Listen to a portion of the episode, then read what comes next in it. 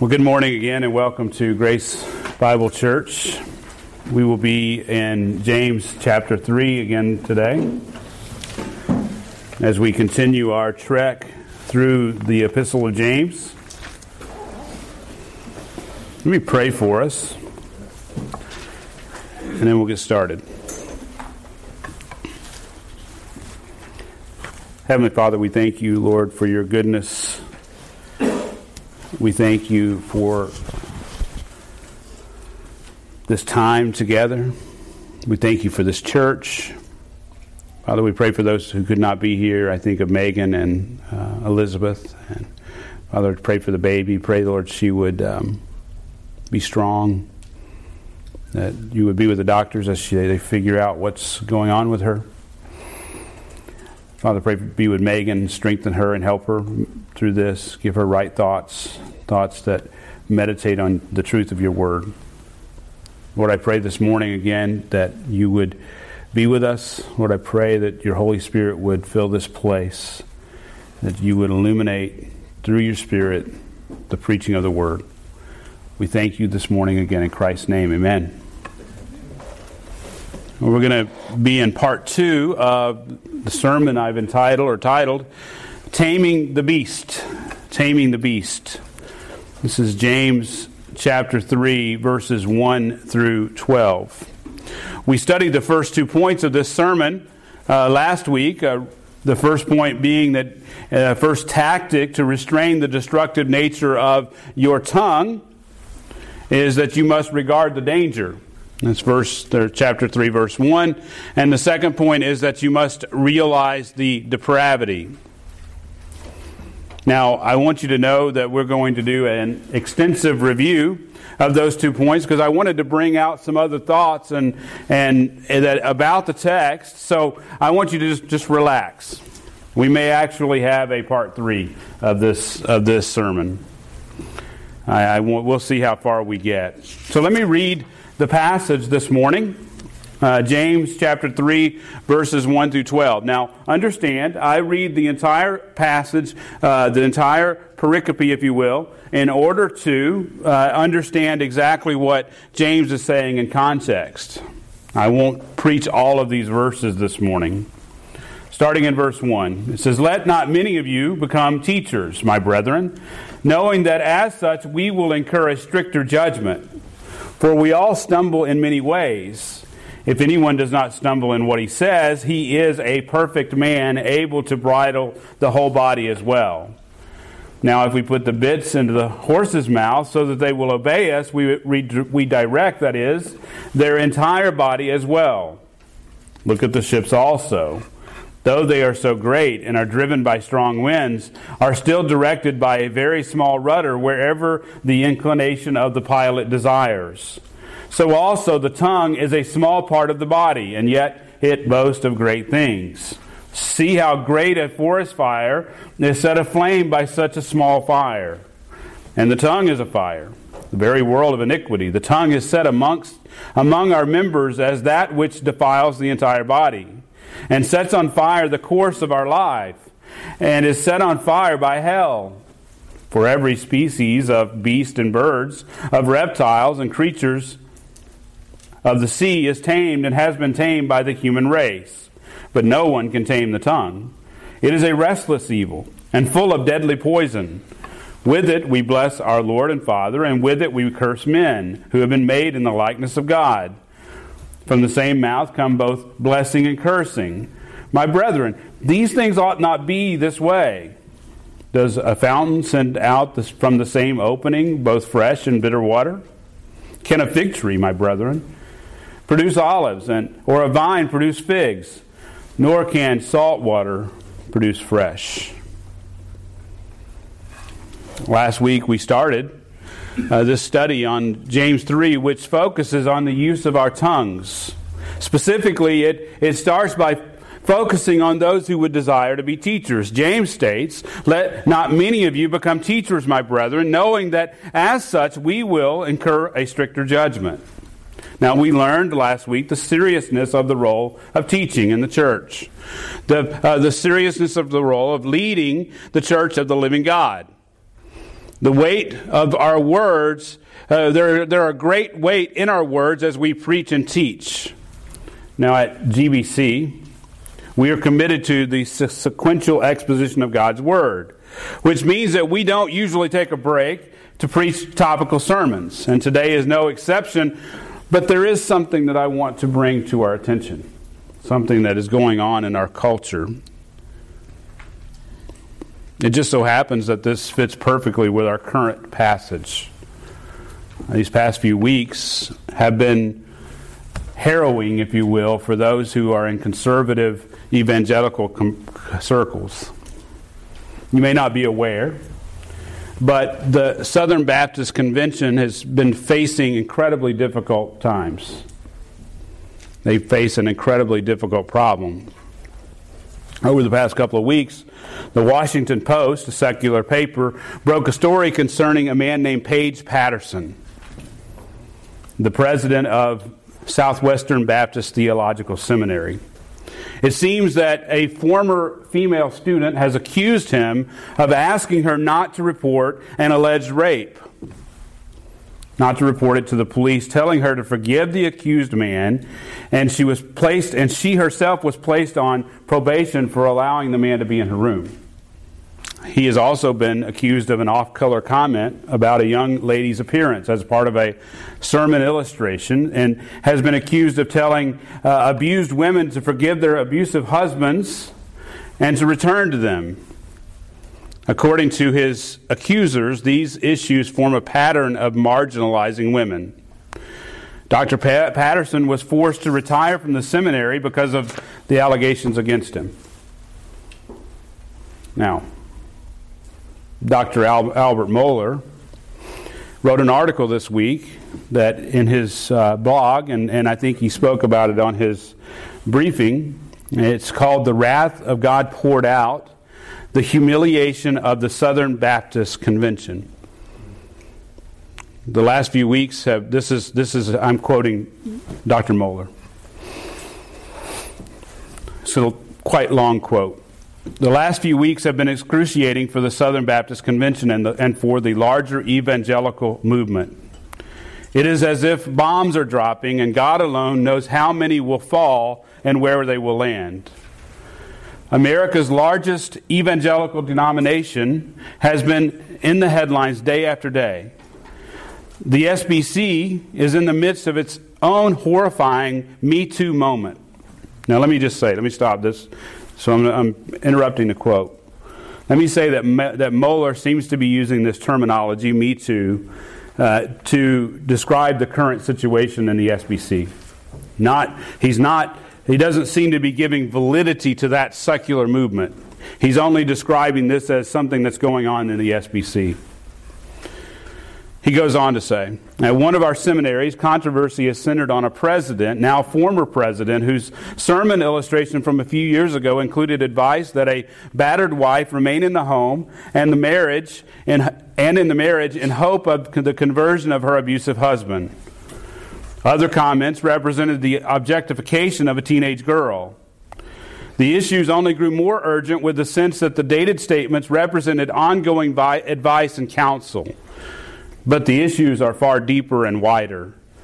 Sexual misconduct is as old as sin, but the a- avalanche of sexual misconduct that has come to light in recent weeks is almost too much to bear." Again, this is Al Mohler. I'm quoting Al Mohler. "These grievous revelations of sin have occurred in churches, in denominational ministries, and even in our seminaries. We thought this was a Roman Catholic problem. The unbiblical requirement of priestly celibacy and the organized conspiracy of silence within the hierarchy help to explain the cesspool of child sex abuse that has ro- robbed the Roman Catholic Church of so much of its moral authority. When people said that evangelicals had a similar crisis coming, it didn't seem plausible, even to me.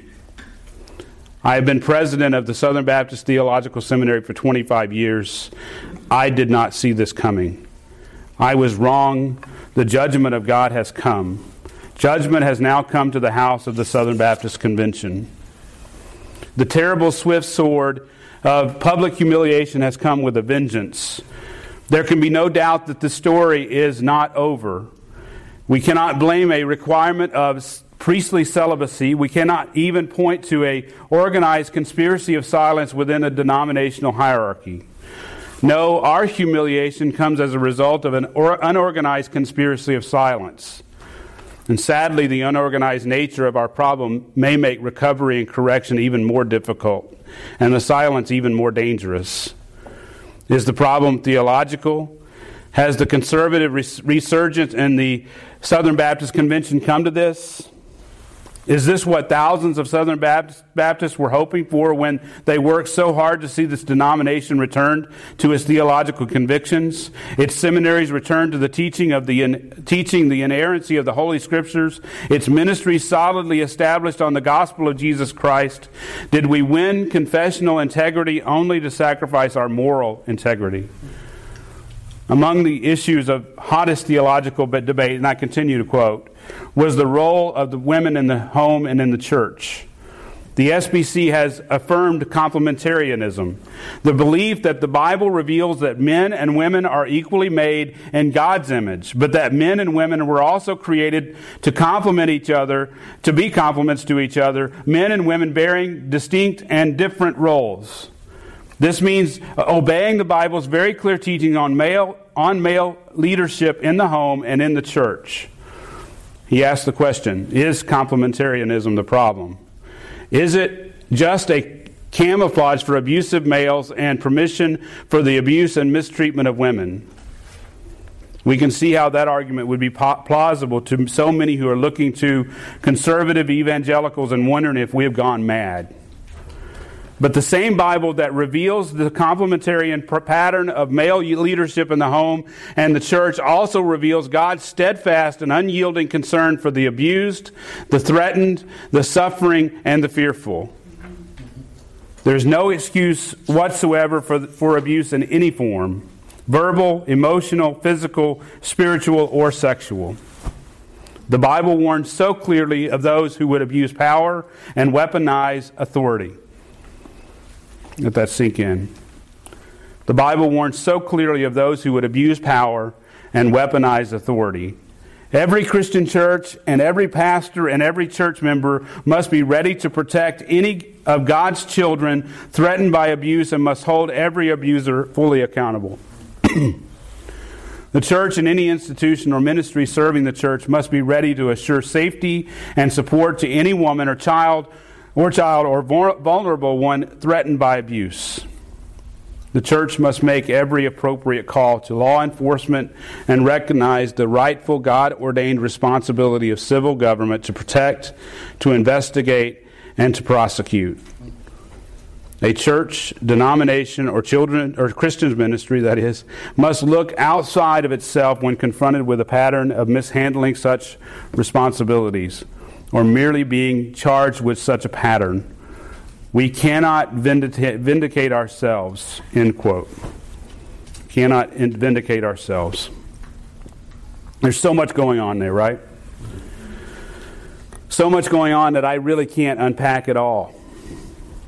I wanted to bring this to your attention for several reasons. Obviously, the gravity of the situation, right? The gravity of what's going on. I wanted to say for sure that as a church, Grace Bible Church needs to be needs to be a church where there's safety. Where there's safety. We need to, to, to ensure safety of those around us. Especially the vulnerable ones, right? But I wanted to bring this also to your attention when it comes to the use of the tongue. And especially when it comes to being a teacher and preacher of the Word of God. This really first draws attention to the danger of being a teacher of the Word of God, especially if your walk does not match your talk. This draws attention, let me say it again, this draws attention to the danger of being a teacher of the Word of God, especially if your walk does not match your talk. Now, I don't know Paige Patterson's character. I don't know him. But very, very clearly we see a situation where his words and his actions came back to haunt him. If he is guilty of what they're saying, then this is a cautionary tale of what uh, that we as teachers will be judged for every word that we utter. Everything that we say, we will be we will be judged for. If he is not guilty, then then this is a sad example of how a good man, how a good man can be taken down by a group of people intent on his demise. Either way, either way, we must guard our words. We must understand that there are power, there is power in the words that we speak. And as teachers, we may desire, let me say this, we may desire to be edgy, but in today's climate, this is a recipe for disaster. We need to, as teachers, we need to preach and teach the Word of God. We need to preach and teach what the Word of God says. And and this desire to be edgy, this desire to, to speak like the culture speaks, uh, we need to be we need to be done with it. Number two, to the reasons why I brought this up. In this day of electronic media, every word is recorded. There, therefore, we will be judged in an earthly forum for every word that we speak and every word we write. As teachers, we must understand that everything that we say publicly is recorded and can be brought back out of context, or usually divorced of the, the original intent and out of context. So again, we're brought to, we must be guarded in our words. We must remain discerning in what we hear. It's not just, let me, let me make sure we understand, it's not just what I say from the pulpit, or what another teacher says from the pulpit, or in a, in a, in a teaching situation, but it's also being discerning in what you hear. It's also being discerning as you read on the internet, as you read these things, being discerning as to what you're what you're believing and what you're not. Thirdly, third reason I bring it up. I believe this situation, along with the broader Me Too movement, has given some opportunity to smear people in public without due process. You understand that? It the, the the forum that we have, the electronic forum, the Facebook pages, the Twitter, the Twitter feeds, the, the blogs, all the things that we have now that are out there, has given people an, an, a, a forum to smear people without the due process of, of what's really true and what's not. We are tried on social media without the benefit of a proper trial. Does that make sense? And in many cases found guilty. With the advent of blogs, we become the target of anyone who with an axe to grind. And, and the media, the media itself, has been trying cases in the court of public opinion for years. Do you think, by the way, that, that the Washington Post cares whether or not Paige Patterson truly is guilty or, or not guilty? They don't care. They just want to sell papers or whatever it is they sell now, ad space or whatever it is. They never they never let the truth get in the way of a good lie. Never let the truth get in the way of a good lie. Fourth, this situation requires much prayer as we hear these accusations against men who have been who have given their lives to teaching and leading God's people. Again, I don't know Paige Patterson. I've, I've heard other accusations against other men who I, I respect.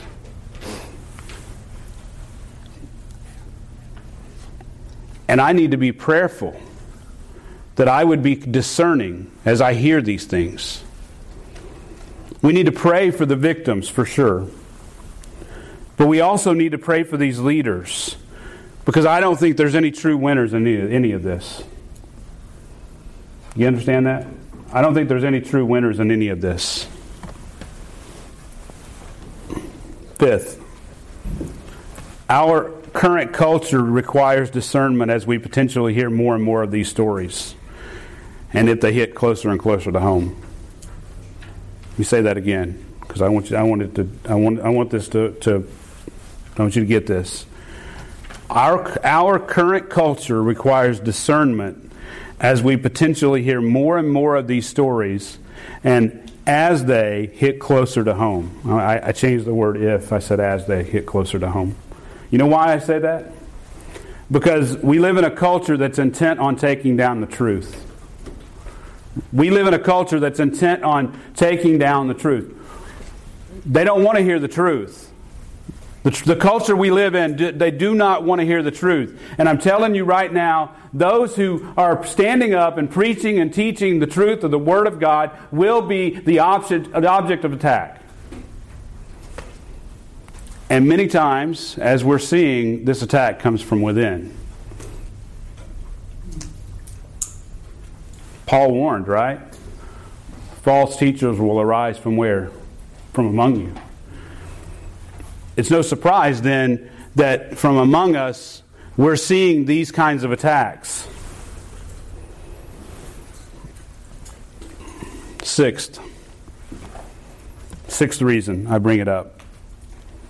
This is a time of testing for the church. This is a time of testing for the church. Beloved, I, I hope that I'm wrong, but I believe this is the beginning of persecution in America. I believe that that that what's happening is is that we're beginning to see we're, we're seeing the beginning stages of an attack that is going to be far or going to be widespread. And I believe none of us will be untouched. I believe none of us will be untouched. I hope I'm wrong. I pray I'm wrong. I pray I'm wrong, but I know that the pattern is there. We see We see the pattern. James gives us the pattern that we've, we've been we've been looking at it since we started James. I mean, that's what he's talking about. He's talking about having joy in the midst of persecution, and then he's and everything he's saying. Why does it? Why do you think he's talking about the tongue right now? Why do you think we're learning about the tongue? Because as persecution comes, the the, the destructive nature of the of the tongue comes to the forefront. If you want to get down to it, where else does the attack come from? Right? Where else does it come from except by the use of our speech?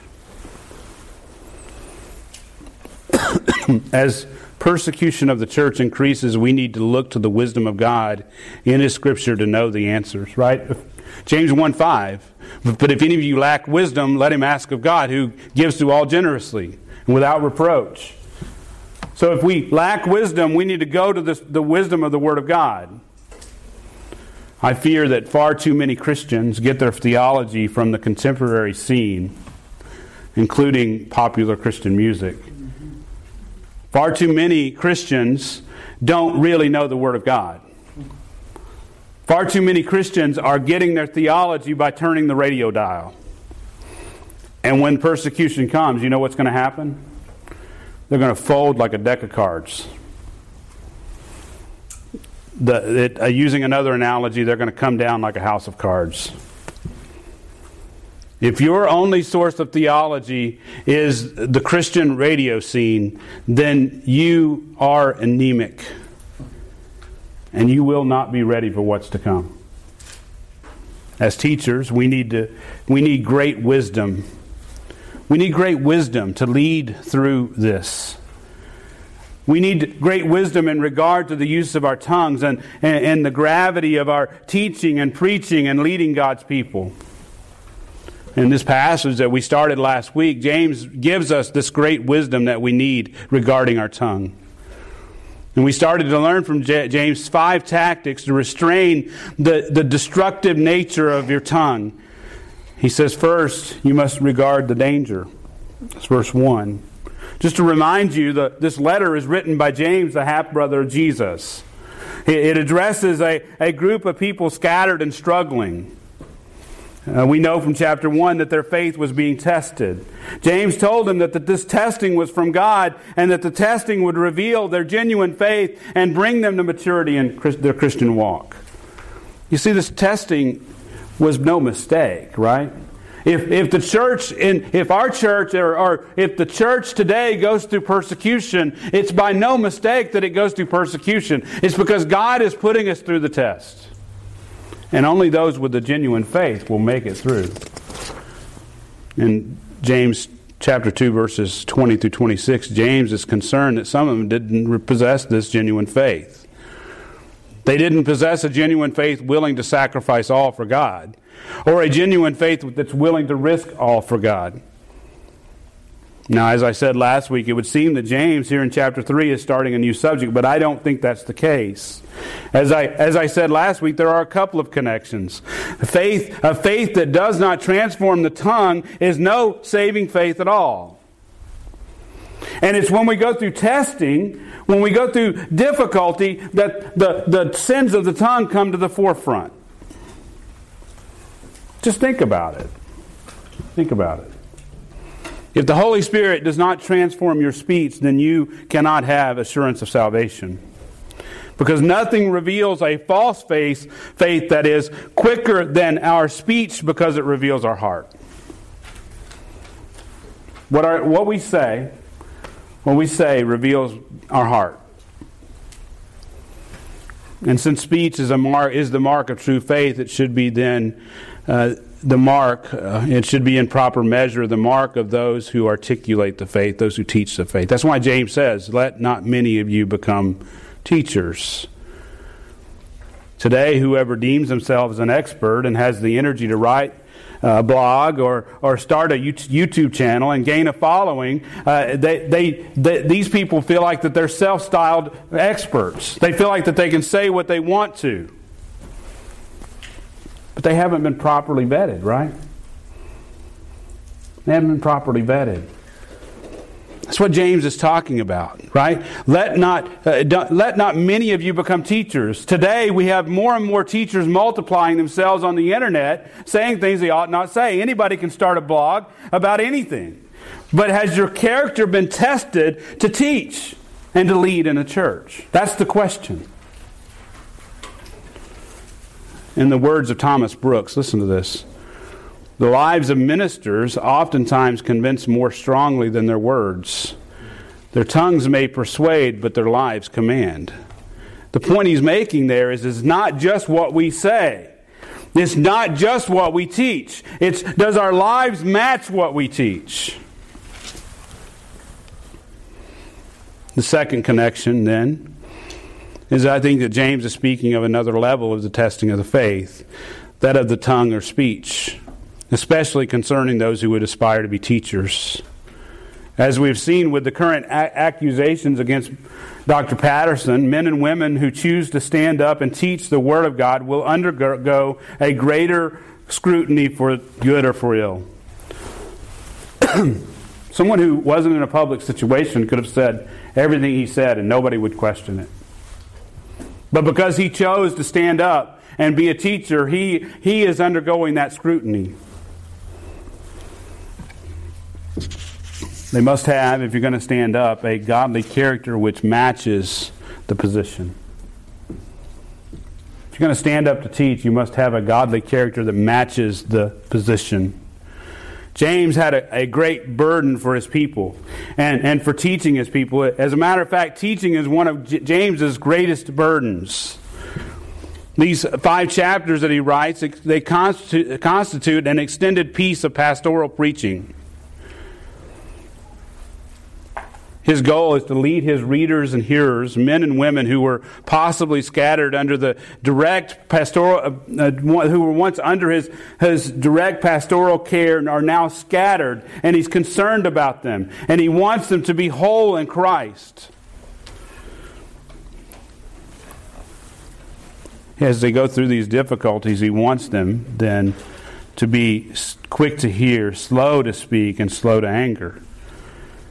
And he wants them to understand that, that anyone who does not bridle his tongue, it, but they deceive their own heart, and their religion is worthless. He brings up in those verses, and that's actually chapter one, verse nineteen, and chapter one, verse twenty-six, he brings up the importance of the tongue. As a matter of fact, most of his teaching in this letter revolves around the use of the tongue. That's how important it is to him.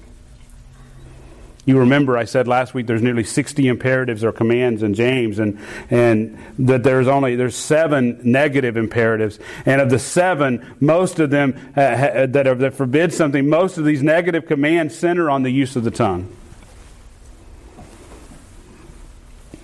He's that concerned, especially concerned with the speech of those who desire to teach.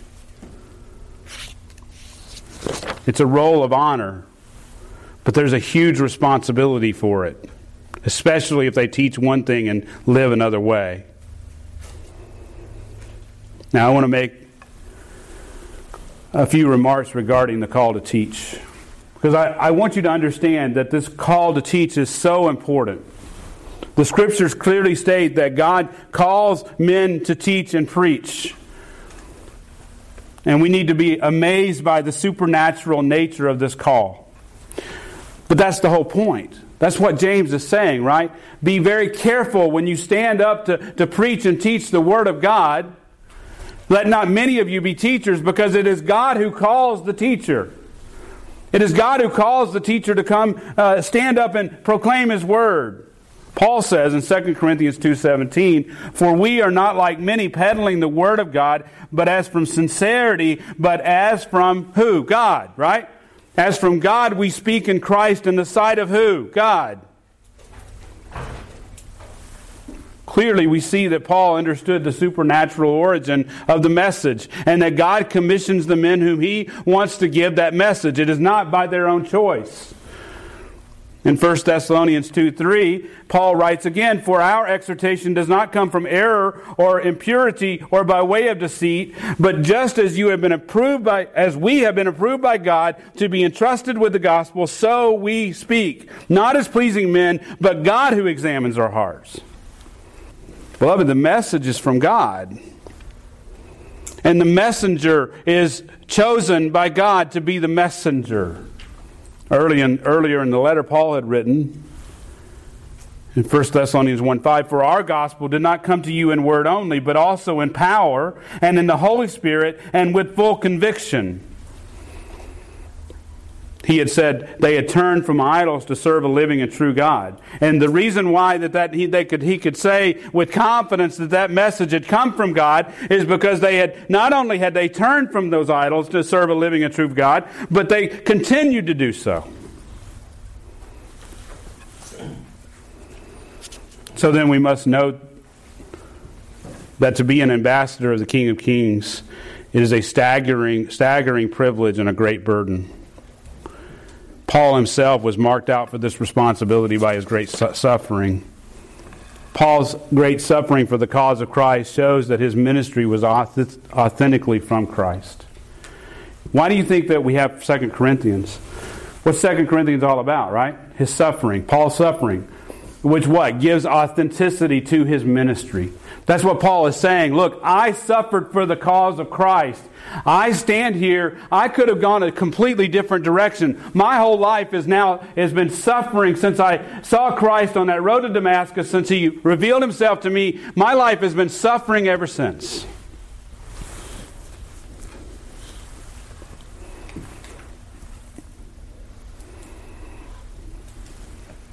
This points to a great truth. Those who are called to preach and teach are called to a life of suffering. Those who are called to preach and teach are called to a life of suffering. There's a man named Bruce Thielman. This quote from him, he says, "There's no special honor in preaching. There is only special pain.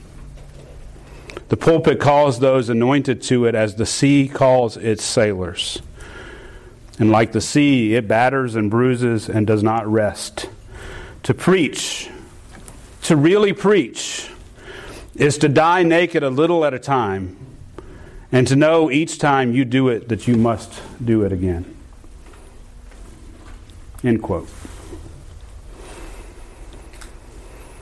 In light of the suffering that's spoken of in the Bible, for those who would preach God's words, word, I'm amazed at today's self-styled prophets who jet set around the world in the lap of luxury and say they're doing God's work. Doesn't fit. Can't be true. Because any true ministry from God, any true ministry from God will be accompanied by suffering for His sake. Let not many of you become teachers. That's what, that's what James says. Let not many of you become teachers. Listen to Paul. Colossians one twenty-four, now I rejoice in my sufferings for your sake, and in my flesh I do my share on behalf of his body, which is the church, and filling up what is lacking in Christ's afflictions. I always struggled with that verse. What does Paul mean? Filling up what is lacking in Christ's afflictions. Does that mean Christ didn't suffer enough? No, it doesn't mean he didn't suffer enough. It means that those who would, who caused him to suffer would cause him to suffer even more. And Paul stands in that gap. And so does every person, every man who would stand in this pulpit, stand in that gap. Turn to Isaiah six. I want you to see this. Isaiah. Isaiah was called to be a prophet during King Uzziah's rule. Uh, Judah had developed into a strong commercial and military state. They were prosperous, but they failed to obey God, who had lovingly cared and provided for them. They were approaching a time of judgment. That sounds familiar, right? Strong commercial military state, prosperous, but failed to obey God. They were approaching a time of judgment. God would send Isaiah to pronounce this coming judgment. And in Isaiah six, we see the call of Isaiah to proclaim the Word of God. And I think that his call is very instructive to us to understand God's call to preach the, and teach the Word of God. Starting in verse one, it said in the year, says, in the year of King Uzziah's death, I saw the Lord sitting on a throne, lofty and exalted, with the train of his robe filling the temple. Seraphim stood above him, each having six wings, and with two he covered his face, and with two he covered his feet, and with two he flew. And one called out to another and said, Holy, holy, holy is the Lord of hosts. The whole earth is full of his glory. And the foundations of the thresholds trembled at the voice of him who called out, while the temple was filling with smoke. Then I said, this is Isaiah, Woe is me, for I am ruined, because I am a man of unclean lips, and I live among a people of unclean lips. For my eyes have seen the King, the Lord of hosts. Then one of the seraphim flew to me with a burning coal in his hand, which had, he had taken from the altar with tongs. He touched my mouth with it and said, Behold, this has touched your lips, and your iniquity is taken away, and your sin is forgiven. Then I heard the voice of the Lord saying, Whom shall I send? And who will go for us? Then I said, Here I am, send me. And he said, Go and tell this people. Keep on listening, but you do not, but do not perceive. Keep on looking, but do not understand. Render the hearts of this people insensitive, their ears dull, and their eyes dim. Otherwise they may, might see with their eyes, hear with their ears, and understand with their hearts, and return and be healed. Then I said, Lord, how long? And he answered, Until cities are devastated and are without inhabitant. Houses are without people, and the land is utterly desolate. The Lord has removed men far away, and the far- forsaken places are many in the midst of the land. Yet there will be a tenth portion in it, and it will be subject to burning, like a terebinth, terebinth and an oak, whose stump remains when it is felled. The holy seed is its stump.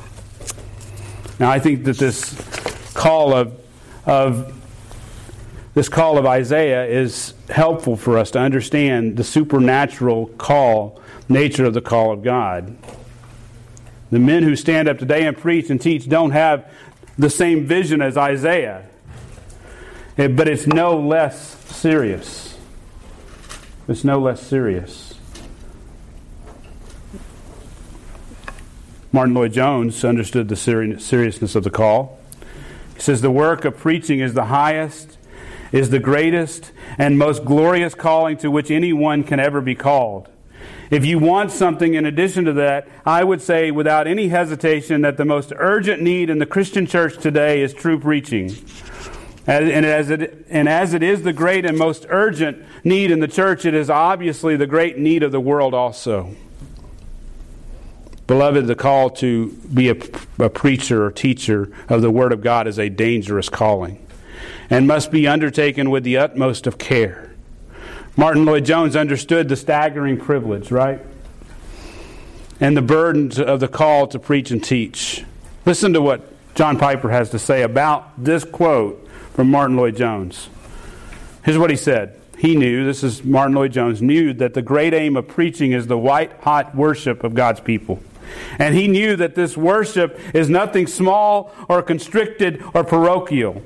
It finds expression in weekly worship services and daily sacrifices of love, and finally will be freely and fully rele- released in the perfecting of the bride of Christ in her cosmic habitation.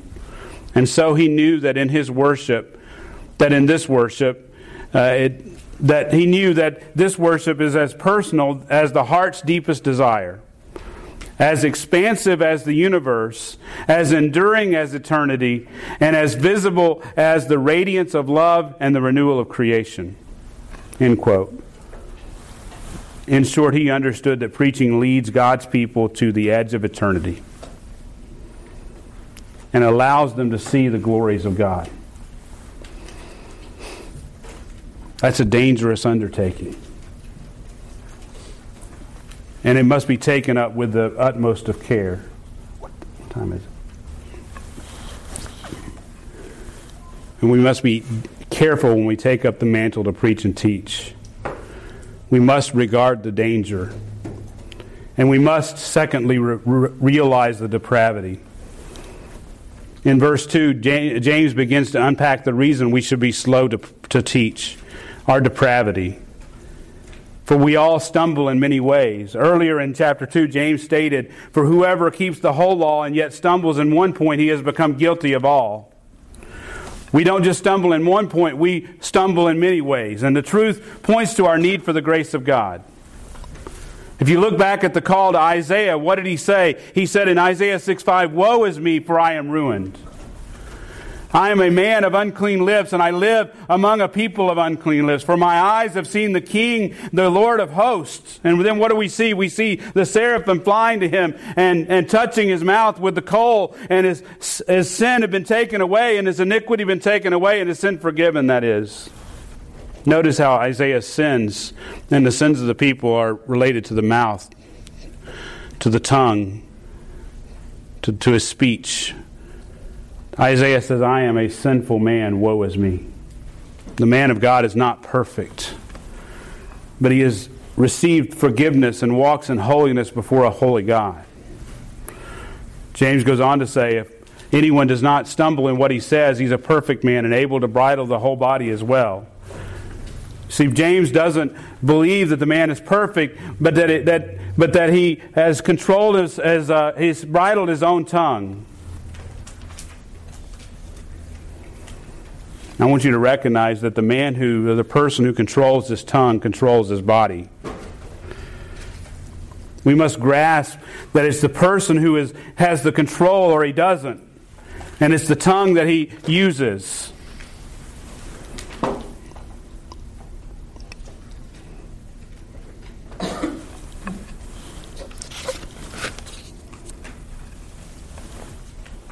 But we must realize that the control of the tongue has both negative and positive aspects. We must learn to restrain the tongue in silence, but we must learn to be able to speak gracious and edifying words when that is required. John Piper says this, "When the heart is full of God's love, when the heart full of God's love can draw and the mind full of God's word, timely blessings will flow from the mouth." Now, I was going to make it to, to point three, but I'm not going to. I've taken way too long. Let me close with this.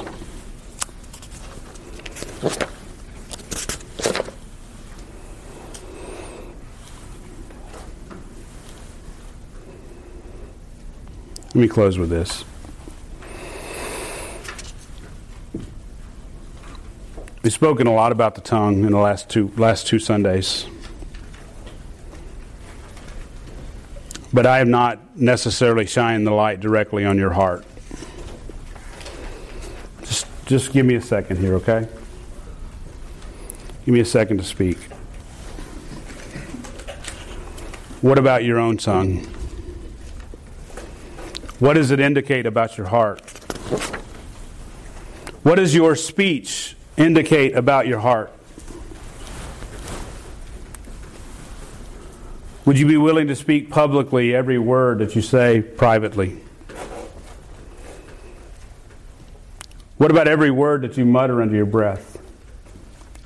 Youth, children. Would you be willing to, for your parents to hear every word that you've spoken?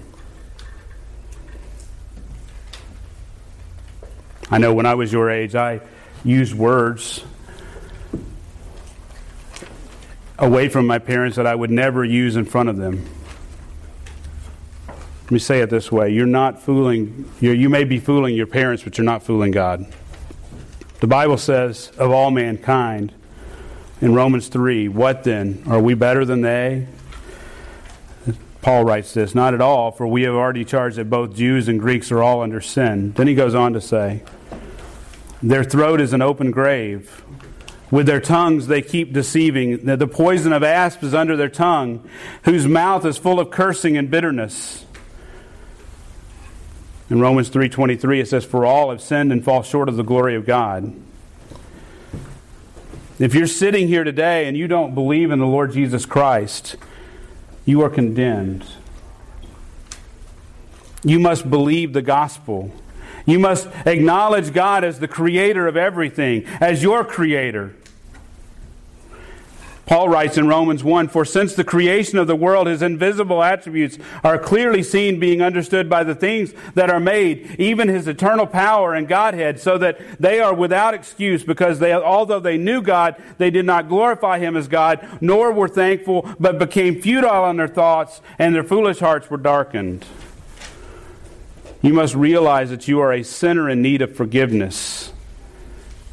And, you, and that none of us are worthy of God's standards. For all have sinned and fall short of the glory of God. For all have sinned and fall short of the glory of God. Now let me stop right there. Does this describe you? Romans three says our, your throat is an open grave. With your tongues you keep deceiving. The poison of asp is under your lips. Your mouth is full of cursing and bitterness. Are you futile in your thoughts? Is your foolish heart darkened? Have you not bowed to the Creator? But God, right? He has shown His love by giving us the potential for life. He has shown His love by giving us the potential for life through the death of His Son. Through the death of His Son, Jesus Christ. In Romans five eight, but God demonstrates His love toward us in that while we were still sinners, Christ died for us. If you remain in your sin, you will die and suffer the eternal wrath of God for your sin.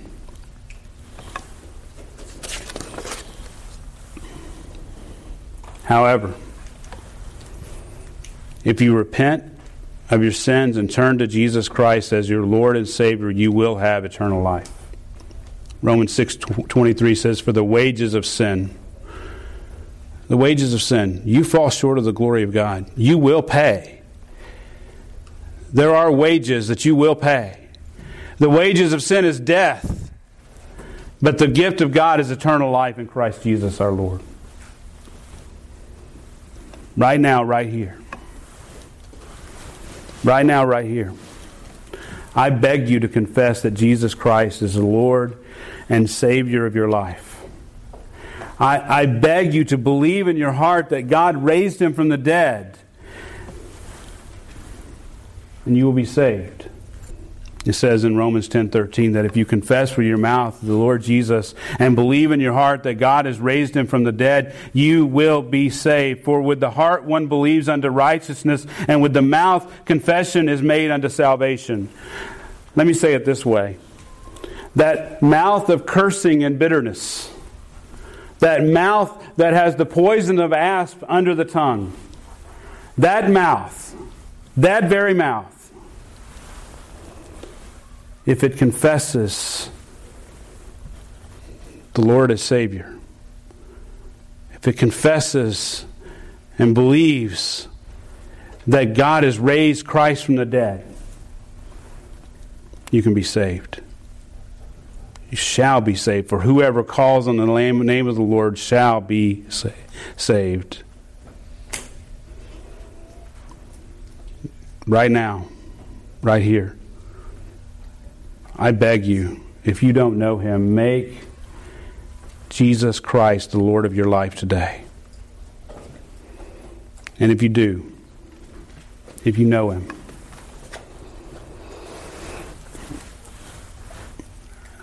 I beg you to live your life according to His Word. James says, receive the Word implanted, which is able to save your souls. You know what James is talking about there? He's talking about living your life according to His Word. He's talking about ultimately being glorified, persevering in this life, persevering in the difficulties of this life. You, we are going to face, as a, as a church, we're going to face more and more persecution. It's coming. The difficulties are coming, brethren. They're coming. I, I just know it. I mean, we see it. It's it's there. I want you to be ready. James says, let not many of you become teachers,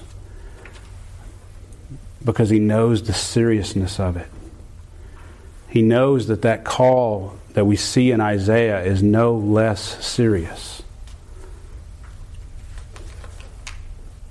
I want you to be ready for what is to come. And the only thing that's going to get you ready is teachers who understand the seriousness of the Word of God. The only thing that's going to get you ready is teachers who are going to, to teach you what you need to know, to ready you for that time. Because if you're not ready, you'll fold like a house of cards. Do you realize that? Why do you think James is saying this, right? These people are going through great difficulty. These people are going through great, great problems, suffering. And as they go through that suffering, they need teachers who are going to teach them and keep them in the right way. Keep them on the right road, right? On the right path. That's what we need today. Is teachers who are serious, who are sober, and are willing to tell you what you need to hear.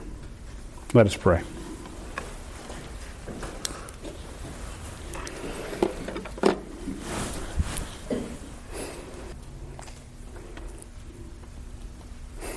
Our Heavenly Father, James says to be quick to hear,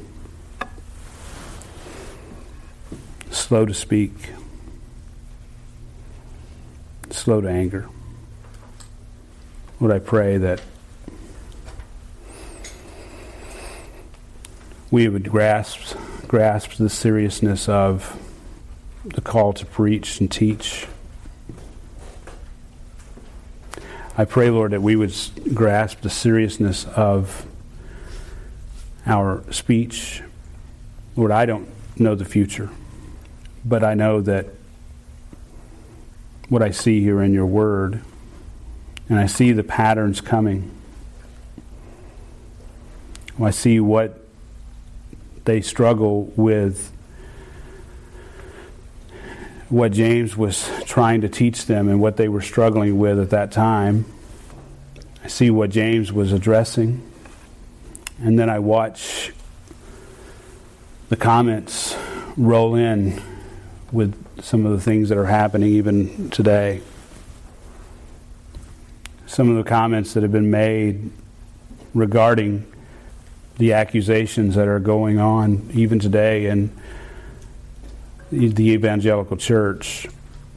I see such a lack of discernment, such a quick quickness to speak, to to give opinion, to be a self-styled teacher.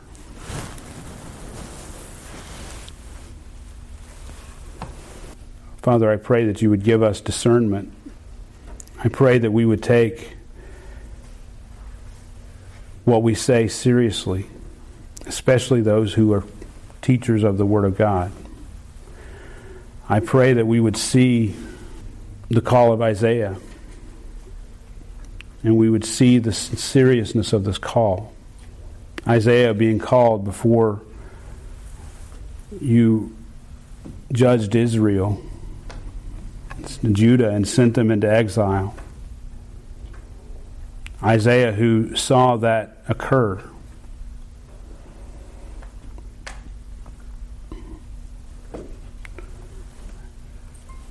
There's no doubt that the seriousness of his call, the gravity of his call, matched the gravity of his ministry.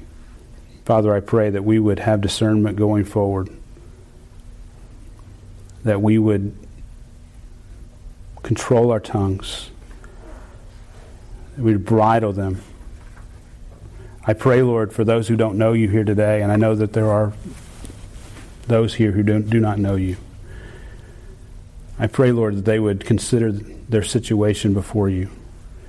I pray, Lord, that they would see their own tongues. They would see the bitterness. They would see what flows out of their heart. What they say flows out of their heart.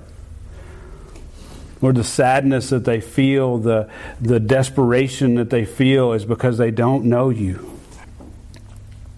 I pray that they would come to know you. Lord, I beg you. I beg you that you would turn hearts to you today. We thank you and praise you for all these things in Christ's name. Amen.